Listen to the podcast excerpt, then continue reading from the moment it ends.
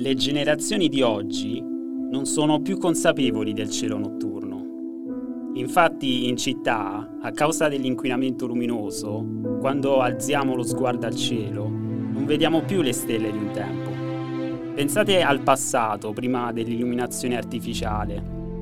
Oggi dobbiamo andare in montagna, lontani dalla luminosità per osservare meglio. E a volte non basta. Pensate che cielo guardavano Galileo Galilei, Leonardo da Vinci, Dante, Van Gogh.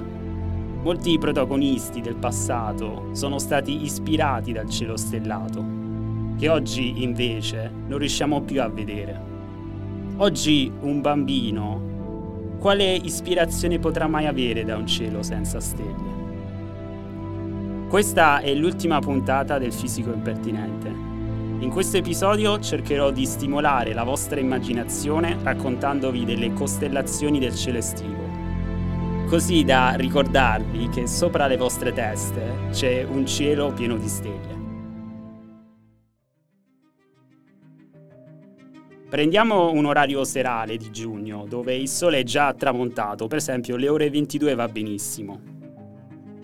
Iniziamo con la costellazione più famosa, guardando a nord-ovest, lì potete riconoscere l'Orsa Maggiore.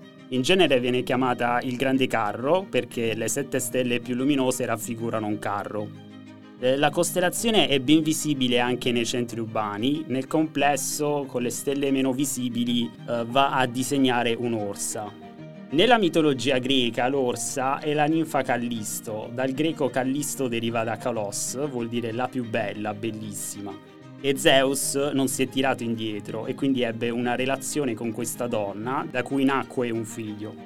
La moglie di Zeus, Era, andò su tutte le furie e dato che non poteva eh, punire il padre degli dei, allora trasformò la ninfa Callisto in un'orsa grassa e goffa.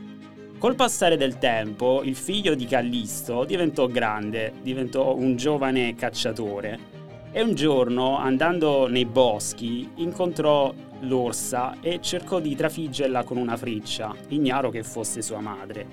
Ma Zeus scese sulla terra e lo fermò e gli raccontò tutta la storia eh, il figlio, una volta eh, saputo, si prese cura dell'orsa madre e Zeus si intenerì e riservò un posto nel cielo a entrambi. Infatti adesso nel cielo vediamo l'orsa maggiore, la madre, e l'orsa minore che accanto la vediamo a nord.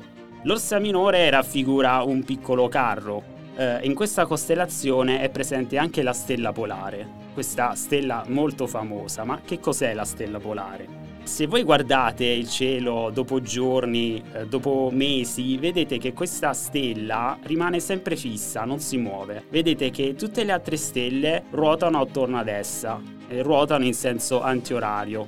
Lì, in prossimità della stella polare, c'è il polo nord celeste, ovvero l'asse terrestre immaginario che esce dal polo nord geografico punta su quella stella. Voi dite, ma guarda caso punta proprio su quella stella. Infatti non è preciso, differisce di un grado.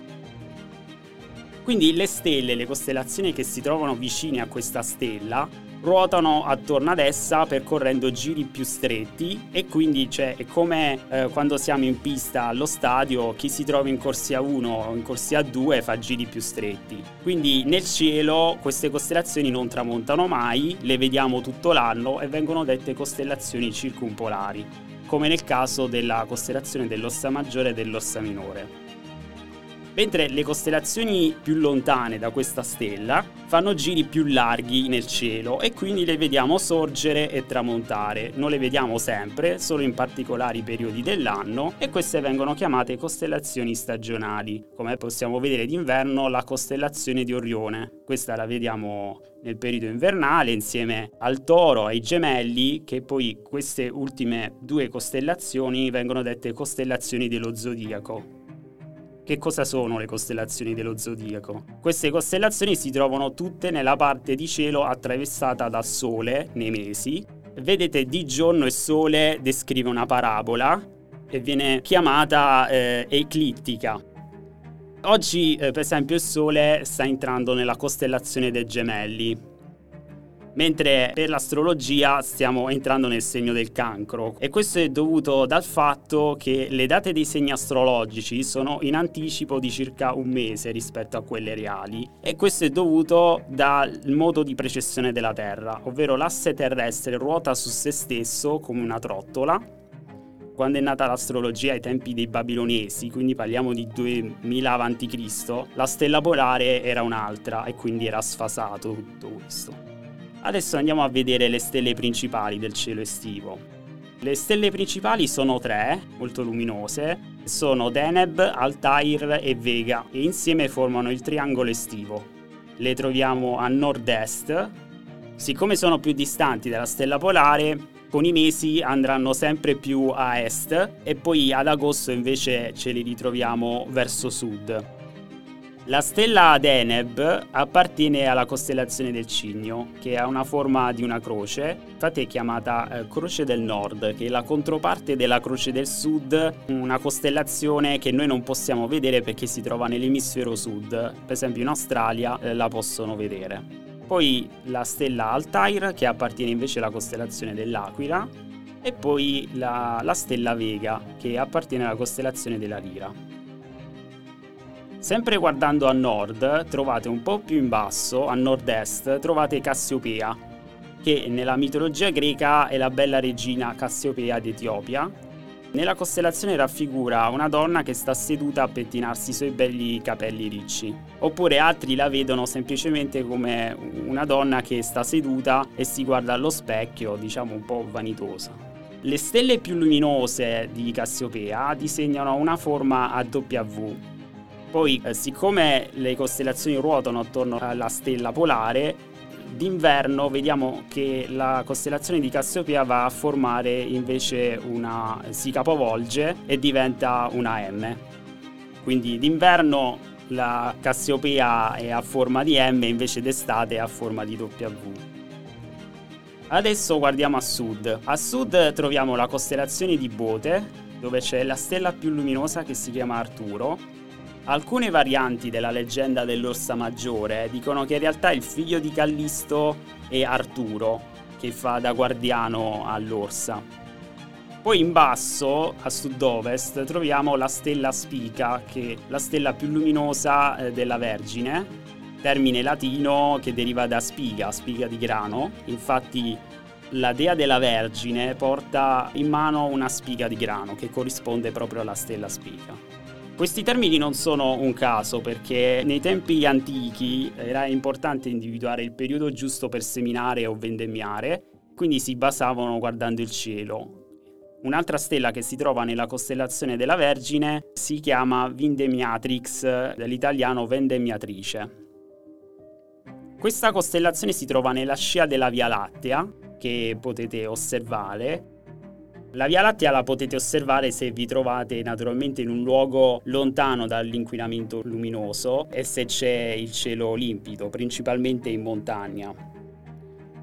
La Via Lattea è la nostra galassia. Vedete un agglomerato di gas e polvere interstellare che si estende fino alle costellazioni vicine. Se guardate la costellazione del Sagittario, la trovate a sud, là si trova proprio il centro galattico, Infatti noi ci troviamo in una galassia spirale, noi siamo all'esterno, la Terra, il Sole, il nostro sistema solare si trova all'esterno e noi eh, guardando la costellazione del Sagittario riusciamo a vedere il centro galattico, dove eh, lì al centro della nostra galassia è presente anche un buco nero che viene chiamato Sagittarius A e che è stato pure scattato lo scorso 12 maggio.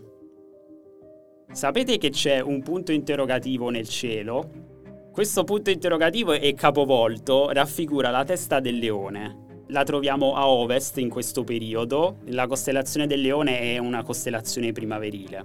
Il leone è a forma di un trapezio e le stelle principali sono Denebola, che è la coda del leone, e poi c'è Regolo, che rappresenta proprio il punto del punto interrogativo. E con le costellazioni estive il nostro viaggio si conclude qui.